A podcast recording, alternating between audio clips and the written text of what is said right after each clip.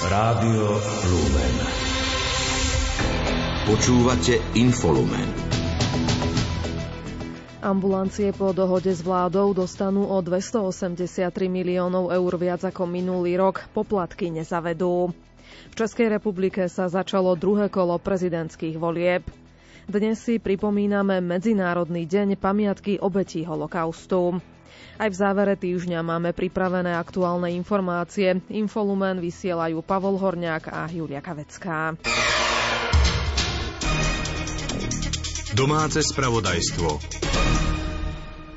Poplatky pre pacientov v ambulanciách napokon nebudú zavedené. Ministerstvo zdravotníctva a ambulancie sa dohodli na dofinancovaní sektora.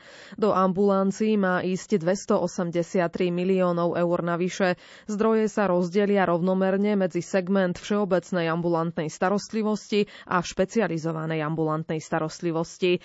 Dočasne poverený premiér Eduard Heger to uviedol po rokovaní so zástupcami ambulantného sektora. Celá táto diskusia bola bola jednak o energetickej kríze, ale bola taktiež o súvisiacich zvýšených nákladoch, ktoré budeme samozrejme monitorovať a podľa toho aj reagovať do budúcnosti, aby sme vedeli naďalej poskytovať e, stabilitu v tomto momente, ale je dôležité povedať, že záleží nám na tom, aby sme mohli do tohto sektoru prinašať aj rozvoj. Preto som rád, že diskusia sa e, týkala aj oblasti, ako sú eurofondy, ale samozrejme aj plánu obnovy, kde sú ďalšie zdroje, ktoré budú môcť použité na investíciu. Samozrejme, do budúcna je dôležité, aby takéto zdroje boli vyčlenované aj zo štátneho rozpočtu. Som rád, rád, že eh, aj tento krok prináša vlastne dohodu na tom, že nebudú eh, zavedené poplatky Poverený minister zdravotníctva Vladimír Langvarský doplnil, že ešte ich čakajú rokovania s ministerstvom hospodárstva o tom, akým spôsobom zabezpečiť, aby ambulancie nepocítili zvýšené platby za energie.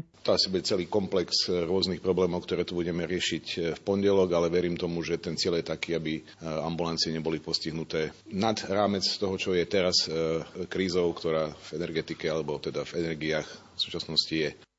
Šéf asociácie súkromných lekárov Marian Šot uviedol, že dohodou sa zachovala dostupná zdravotná starostlivosť.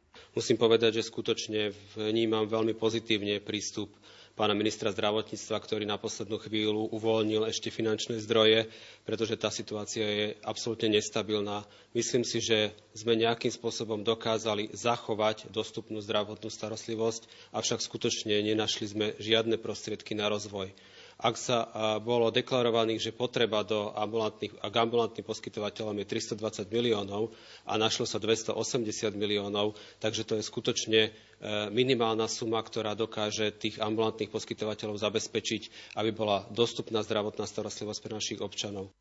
Prezidentka Zväzu ambulantných poskytovateľov Jaroslava Orosová zdôraznila, že dohoda je zatiaľ len podmienečná. Ich podmienkou bolo, že dôjde k regulácii cien ambulantného sektora v posledných dňoch pred vypršaním zmluv. Nájdenie riešenia očakáva počas pondelka.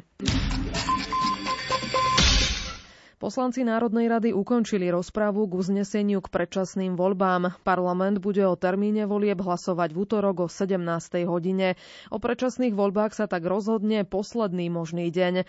Predseda parlamentu Boris Kolár povedal, že lehota, do ktorej má Národná rada prijať rozhodnutie o konaní predčasných volieb, bude dodržaná. Politika je umenie možného a ak máme mať 90 poslancov, tak ich musíme mať tu na v Bratislave. Keďže sme vedeli, že niektorí by neboli prítomní dôvodu choroby alebo nejakej e, zahraničnej pracovnej cesty, tak e, by sme ju nevedeli vyskladať. Čiže my v prvom rade sa musíme sústrediť na ten cieľ a urobiť, pozrite sa, dali mi tri podmienky. Prvá bola schváliť rozpočet, ten sme schválili. Druhá bola zmeniť ústavu, aby sme si mohli skrátiť volebné, to sme splnili. Do konca januára máme splniť ešte túto tretiu, myslím si, a som presvedčený, že ju tento termín dodržíme. Boris Kolár tiež tvrdí, že septembrový termín volieb prejde určite. Nie je však vylúčená zhoda ani na skoršom dátume. My sme ako koalícia sa dohodli na kompromise na tom septembri. To znamená, že pokiaľ nikto z koalícií nezmení názor do útorka, tak e, tie voľby budú 30. E, septembra. My ako hnutie sme rodina sme povedali, že e, my sme aj za predčasný e, termín alebo skorší termín, ja aj za majový, aj za júnový, čiže my nemáme problém doložiť hlasy aj k týmto e, termínom. Pokiaľ sa nájde takáto 90 aj skôr, tak e, prejde ten prvý, lebo sa bude najprv hlasovať o majovom, potom o júnovom a potom o septembrovom. Takže na september to prejde určite.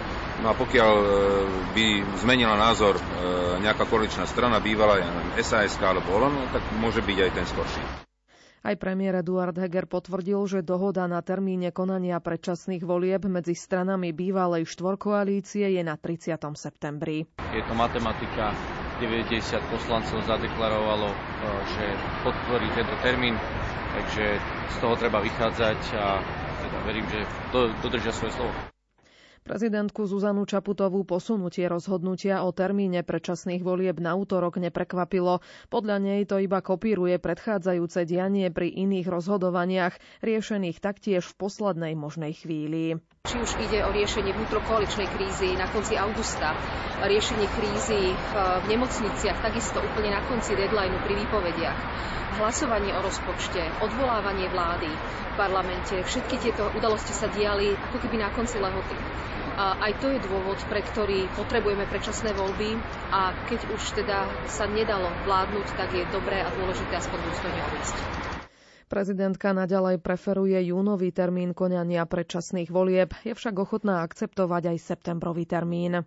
Ja som sa viackrát vyjadrila, že tá situácia eh, si vyžiadala vyslovene predčasné voľby vzhľadom na situáciu, ktorej sme. To znamená, máme odvolanú vládu, vládu s obmedzenými právomocami a preto sú predčasné voľby nevyhnutnosťou. Eh, sú nevyhnutnosťou eh, kvôli tomu, že žijeme v kritickom krízovom období a potrebujeme riadne vedenie štátu. Preto volám po predčasných voľbách čo najskôršom možnom termíne, ideálne v júnovom termíne. Zuzana Čaputová zároveň upozornila, že posunutie predčasných volieb na neskorší termín neznamená biankošek pre dosluhujúcu vládu. Expremiér Mikuláš Zurinda dnes predstavil základy novej strany Modrá koalícia a predstavil aj jej členov. Ide o liberálno-konzervatívnu stranu, ktorej cieľom je zastaviť úpadok a chaos a privodiť pozitívny obrad Slovenska.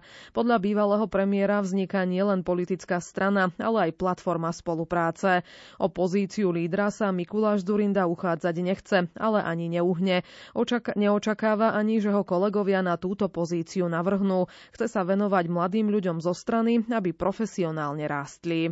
Slovo uchádzať v súvislosti s lídrom mi príde veľmi nenáležité. Ja sa už uchádzať nechcem o nič ale ani neuhnem. Vyhodnoťte si moju odpoveď, ako uznáte za vhodnú. Na otázku o spolupráci s dočasne povereným premiérom Eduardom Hegerom odpovedal, že je stále členom Oľano. O prípadnej spolupráci sa podľa jeho slov budú môcť rozprávať potom, ako sa sám rozhodne o svojej budúcnosti. Expremiér potvrdil pokračovanie rokovaní z KDH. Do politiky chce Mikuláš Zurinda pritiahnuť aj mladých ľudí a niektoré známe osobnosti. Pokiaľ ide o spoluprácu s ďalšími subjektmi, zdôrazňuje potrebu príslušnosti k západnej civilizácii, právny štát, udržateľnú a konkurencieschopnú politiku. Nie o všetkom sme sa radili s mojimi spolubojovníkmi, ale budem ich presviečať, aby sme sa vyhli negatívnemu vymedzovaniu. Ja som zadefinoval tri parametre a kto sa v tom bude vidieť, nech sa prihlási. Vylúčovať a o to viac, keď ešte tie preferencie alebo žetóny v rukách nemáme. Aj keď ich budeme mať, a my ich budeme mať, touto cestou nepôjde. Lebo politika nemôže byť o tom, Predseda Sme rodina Boris Kolár si vie predstaviť spoluprácu s Modrou koalíciou. Tento projekt podľa neho ale nie je nový, pretože vzniká premenovaním strany spolu. KDH sa bude venovať otázka možnej spolupráce s Modrou koalíciou na dvojdňovom predsedníctve, ktoré sa začína dnes. Krátko z domova. Maďarsko sa zapojí do ochrany vzdušného priestoru Slovenskej republiky. Uviedol to dočasne poverený minister obrany Jaroslav Nať po stretnutí s maďarským rezortným kolegom Krištofom Salajom Bobrovnickým v Budapešti. Nať pripomenul, že od minulej jesene ochraňujú slovenský vzdušný priestor Poľsko a Česká republika. Rakúsko predlžilo kontroly na hraniciach so Slovenskom do 5. februára. Zaviedlo ich koncom septembra a odvtedy zadržalo 23 prevádzačov. Česko rozhodlo o predlžení náhodných kontrol na hraniciach so Slovenskom už v stredu.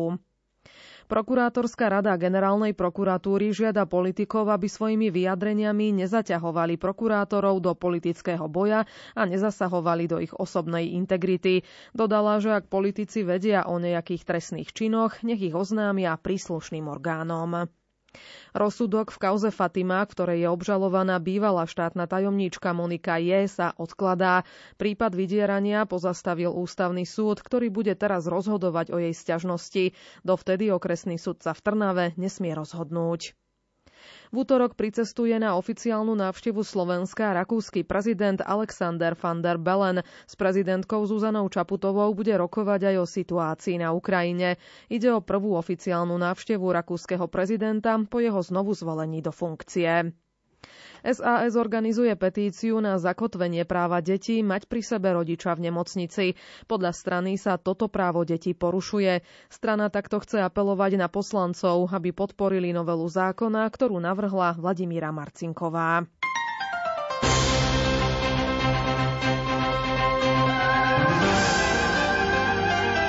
Z. Svet si dnes pripomína Medzinárodný deň pamiatky obetí holokaustu. Pri pamätníku holokaustu na Rybnom námestí v Bratislave si ich pamiatku uctili aj naši najvyšší ústavní činitelia. Predseda konferencie biskupov Slovenska arcibiskup Bernard Bober si želá, aby vymizla nenávisť, ktorá podnietila hrôzy holokaustu. Informuje Ľudovít Malík. Prezidentka Zuzana Čaputová prišla na Rybné námestie a za prítomnosti predstaviteľov židovskej náboženskej obce položila k pamätníku veniec. Upozornila, že napriek 8 desiatkam rokov, ktoré uplynuli od hrôz holokaustu počas druhej svetovej vojny, sa i v súčasnosti objavujú pokusy popierať a bagatelizovať jeho zverstvá. Myslím si, že je veľmi dôležité pripomínať si históriu a pokiaľ budeme slepí k historickým faktom, budeme odsúdení na to, aby sme si tieto tragédie zopakovali. Úctu pamiatke obetí holokaustu vyjadrili na rovnakom mieste počas predpoludnia aj predseda parlamentu Boris Kolár a dočasne poverený predseda vlády Eduard Heger. Dôležité, aby sa nikdy, nikdy už neopakoval holokaust na svete a povedzme si veľmi otvorene, že ak chceme tomu zabrániť, musíme zabrániť akékoľvek nenávisti a odmietnúť akúkoľvek každú nenávisť, ktorá možno drieme v každom z nás. K dnešnému medzinárodnému dňu sa vyjadril aj predseda konferencie biskupov Slovenska arcibiskup Bernard Bober, ktorý vyzval, aby z nášho slovníka vymizla nenávisť a pokračoval. Buďme slušní, spájajme sa pre dobrú vec. Správajme sa jeden k druhému s úctou a dôstojnosťou. Aj vtedy, keď s druhým nesúhlasíme. Výročie oslobodenia Osvienčimu nie je len výročie, ktoré pripomína tisíce nevinných obetí. Je výkričníkom do našich srdc, aby sa nič podobné nezopakovalo. Zlo nikdy nevyhra nad dobrom, aj keď sa to môže niekedy zdať, že to už dnes neplatí. Buďme však všímaví k tomu, aby sme vedeli odlíšiť, čo je správne. Modlím sa za tých, ktorí stratili svoje životy a ostali poznačení tragédiou holokaustu. Medzinárodný deň pamiatky obetí holokaustu sa symbolicky vieže na 27. január 1945, kedy bol oslobodený koncentračný tábor Auschwitz-Birkenau v poľskom meste Osvienčím. Polský prezident Andrzej Duda a aj ďalší predstavitelia si pripomenuli 78. výročie oslobodenia nacistického koncentračného tábora Auschwitz-Birkenau. Na slávnosti na juhu Polska sa zúčastnila aj skupina väzňov, ktorí pobyt v tomto tábore prežili. Účastníci spomienkovej slávnosti položili vence a zapálili sviečky pri múre, kde Nemci zastrelili tisíce ľudí. Na dnešný Medzinárodný deň pamiatky obetí holokaustu reagoval aj svätý otec František. V odkaze na sociálnej sieti Twitter napísal, že pamiatka na vyhľadenie miliónov Židov a ľudí iného vierovýznania sa nedá zabudnúť ani poprieť. Dodal, že bratstvo nemôže existovať bez toho, aby sa najprv odstránili korene nenávistí. Ministerstvo pôdohospodárstva a rozvoja vidieka vyhlasuje výzvu pre dobročinné a charitatívne organizácie zamerané na potravinovú pomoc. Celková výška podpory je 5 miliónov eur a je zabezpečená z programu rozvoja vidieka na roky 2014 až 2022. Prostriedky z výzvy sú určené na investície do vhodných skladovacích priestorov a zariadení, na materiálno-technické vybavenie, vrátane špeciálnych automobilov.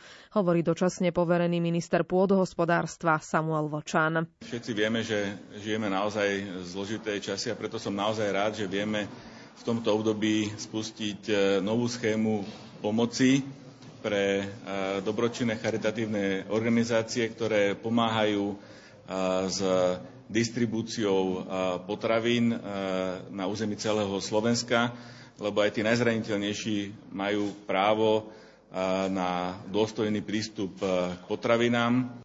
Výška oprávnených nákladov na projekt predstavuje sumu v rozpeti od 10 tisíc eur do 250 tisíc pri celkovej alokácii 5 miliónov eur. Samuel Vočan vysvetlil, že ide o prostriedky z programu rozvoja vidieka. Smerovanie podpory je preto zamerané predovšetkým na vidiecké oblasti. Budú sa do nej môcť zapojiť e, e, všetky charitatívne organizácie, ktoré pomáhajú distribuovať e, potraviny tým najzraniteľnejším, či sú to osamelé matky, alebo sú to ľudia, ktorí e, žijú bez domova. Tie peniaze budú môcť použiť na skladové priestory, e, na zariadenia, ktoré potrebujú na transportné prostriedky, vrátanie špeciálnych aut. Verím, že táto výzva, ktorá bude otvorená do vyčerpania, pomôže práve tým charitatívnym organizáciám, ktoré pomáhajú hlavne vo vidieckých oblastiach distribuovať potraviny tým najzraniteľnejším skupinám, že im pomôže. Žiadosti o nenávratný finančný príspevok bude možné predkladať od 1. marca. Emeritný pápež Benedikt XVI poslal niekoľko týždňov pred smrťou list svojmu životopiscovi Petrovi Zevaldovi, kde napísal, že ústredným motívom jeho rezignácie bola nespavosť, ktorá ho nepretržite sprevádzala od Svetových dní mládeže v Kolíne nad Rínom. Tie boli v roku 2005. Ako píše agentúra Cat Press, list je vytlačený v poslednom čísle nemeckého časopisu Focus. Podľa neho pápež Benedikt XVI celé funkčné obdobie trpel nespavosťou. Lekári pápežovi v tom čase predpísali na spanie silné lieky, ktoré spočiatku fungovali, no čo skoro dosiahli svoje hranice.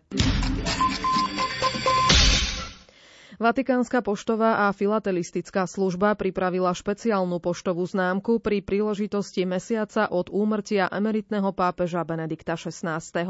Známka bude vydaná 31. januára. Má byť prejavom vďačnosti voči zosnulému pápežovi, ako to spomenul pápež František počas homílie pri pohrebnej svetej omši. Štvorfarebná poštová známka je voľne inšpirovaná grafickým návrhom zloženým z náhrobného kameňa hrobky zosnulého pápeža Benedikta Benedikta XVI. vo vatikánskych jaskyniach a štítu tvoriaceho jeho erb. Bude mať hodnotu euro 25 a od 31. januára do 1. februára bude vo, bude vo Vatikánska pošta používať aj predmetnú špeciálnu pečiatku. Správy zo sveta.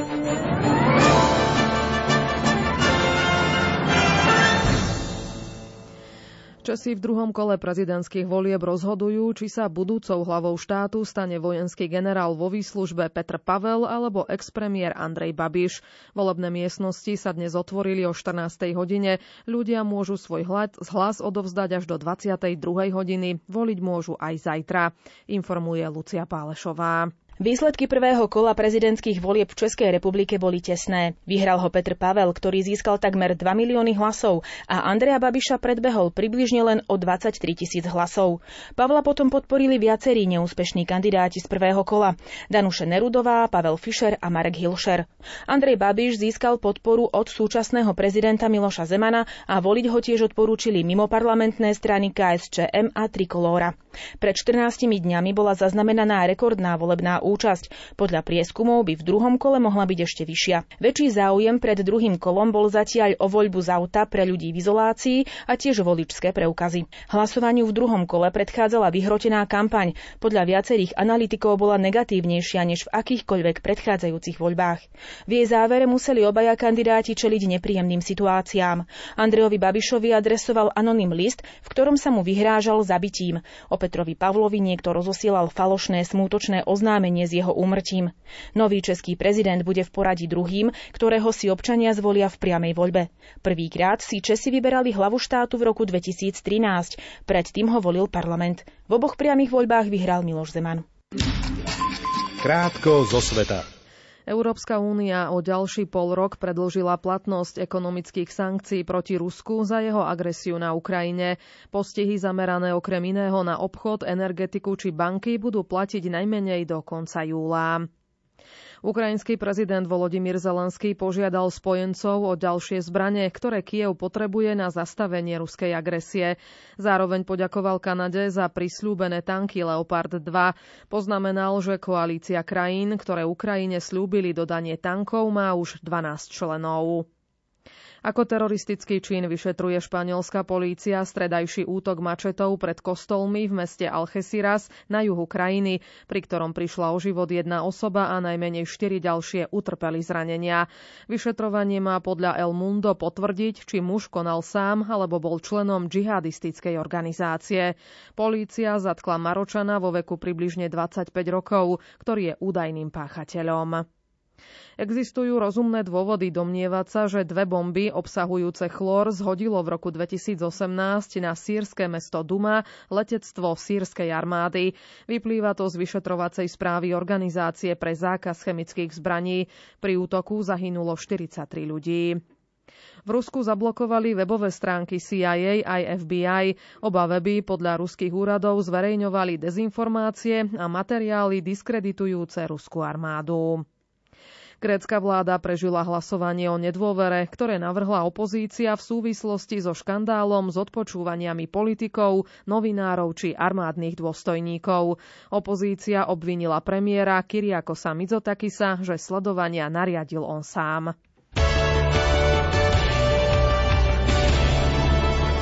Šport Rádia Lumen. Slovák Peter Sagan ukončí po tejto sezóne kariéru profesionálneho cyklisti, cyklistu. Trojnásobný majster sveta potvrdil, že po roku 2023 nebude ďalej pokračovať vo World Tour a bude sa pripravovať na olympijské hry 2024 v Paríži, kde chce štartovať v horskej cyklistike. Oznámil to počas voľného dňa na pretekoch Vuelta a San Juan v Argentíne. Rozhodnutie zverejnil aj na svojej facebookovej stránke. Slovenský jazdec, ktorému plinie druhý rok z dvojročného kontraktu v týme Total Energies, naznačil, že by chcel v tejto sezóne štartovať v jarných klasikách aj na Tour de France. V roku 2024 by sa mohol predstaviť vo farbách Total Energies v pretekoch horskej cyklistiky a ojedinele v niektorých cestných pretekoch mimo série World Tour.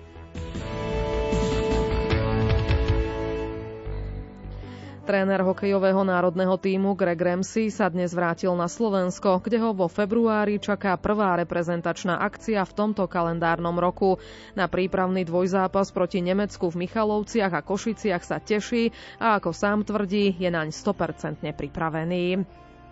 Hokejová typoz Extraliga dnes pokračuje 33. kolom. Zatiaľ poznáme tri priebežné výsledky. Poprad na začiatku druhej tretiny prehráva s Michalovcami 0-1, Košice remizujú v prvej tretine s Banskou Bystricou 0-0 a rovnaký stav je aj vo zvolenie, ktorý hostí Spisku Novú Ves. O 18. hodine Nitra privíta Liptovský Mikuláš, Nové zámky sa o 18.30 stretnú so Slovanom Bratislava a o 19.30 má začiatok zápas Dukla Trenčín para show Hokejisti Tampa Bay so slovenským obrancom Erikom Černákom zdolali v noci v NHL Boston 3-2 a presekli lídrovi súťaže jeho 6 zápasovú víťazov, víťaznú šnúru. Z víťazstva sa tešil aj Martin Fehervári, ktorého Washington vyhral nad Pittsburghom 3-2 po samostatných nájazdoch. Neúspelo New Jersey s Tomášom Tatarom, ktoré prehralo z Nashville 4-6.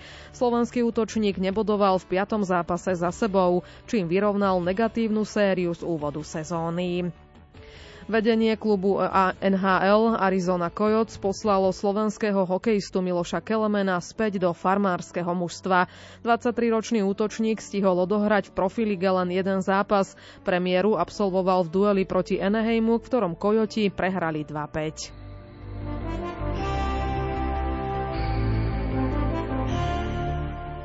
Slovenská tenistka Renáta Jamrichová s taliankou Federikou Urgesiovou triumfovali vo štvorhre junioriek na Grand Slamovom turnaji Australian Open v Melbourne. Vo finále vyhrali nad štvrtou nasadenou japonskou dvojicou Kinošitová Sajtová 7-6, 1-6 a 10-7. Srbský tenista Novak Djokovic bude v nedeľu proti Grékovi Stefanosovi Cicipasovi bojovať o svoj desiatý titul na Australian Open. Štvrtý nasadený hráč potvrdil v druhom dnešnom semifinále mužskej dvojhry pozíciu favorita a Američana Tommyho Paula zdolal hladko v troch setoch 7-5, 6-1 a 6-2. 35-ročný Djokovic bude mať šancu vyrovnať sa na čele historickej tabuľky Grand Slamových šampiónov Rafaelovi Nadalovi, ktorý má na konte spolu 22 titulov. Srdan Djokovic, otec srbského tenistu Novaka Djokoviča, sa nezúčastnil na dnešnom semifinálovom zápase. Rozhodol sa tak po spôsobenom rozruchu v Melbourne Parku, keď ho novinári nachytali s proruskými fanúšikmi.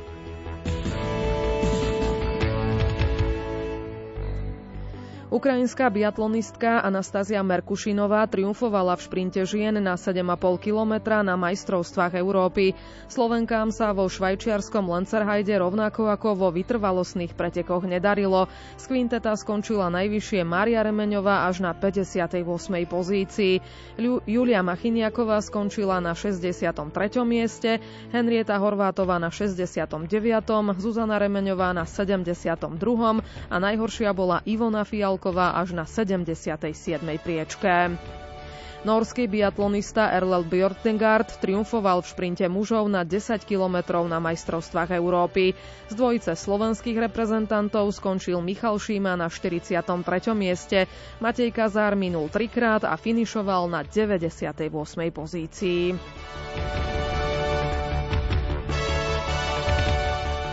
Triumfom talianských reprezentantov sa skončila súťaž športových dvojíc na majstrovstvách Európy vo fínskom SP.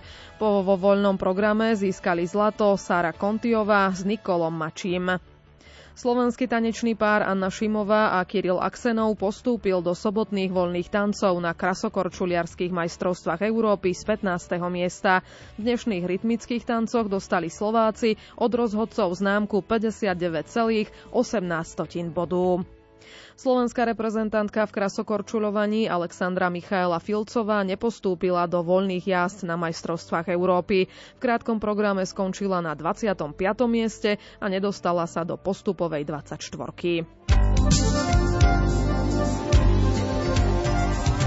Počasie Počasie sa podľa Petra Jurčoviča vracia do januárového normálu. V noci aj zajtra bude stále treba rátať s tým, že bude zamračené s občasným snežením, aj keď veľa toho nenasneží, možno len 1-2 cm, ale, ale poteší každá snehová vločka.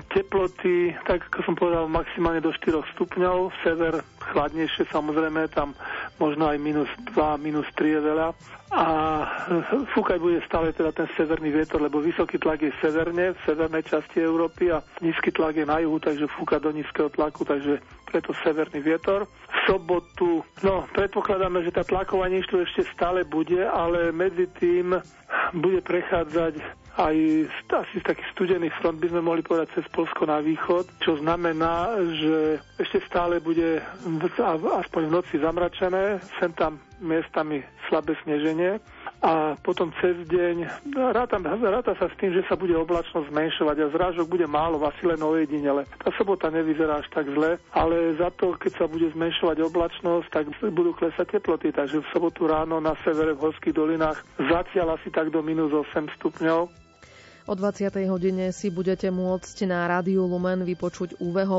Prezidentka Fóra pre pomoc starším Ľubica Gálisová bude hovoriť o novinkách zo Senior Linky. Užite si pekný večer s Rádiom Lumen. Zo spravodajského štúdia pozdravujú Pavol Horňák a Julia Kavecká. Do počutia.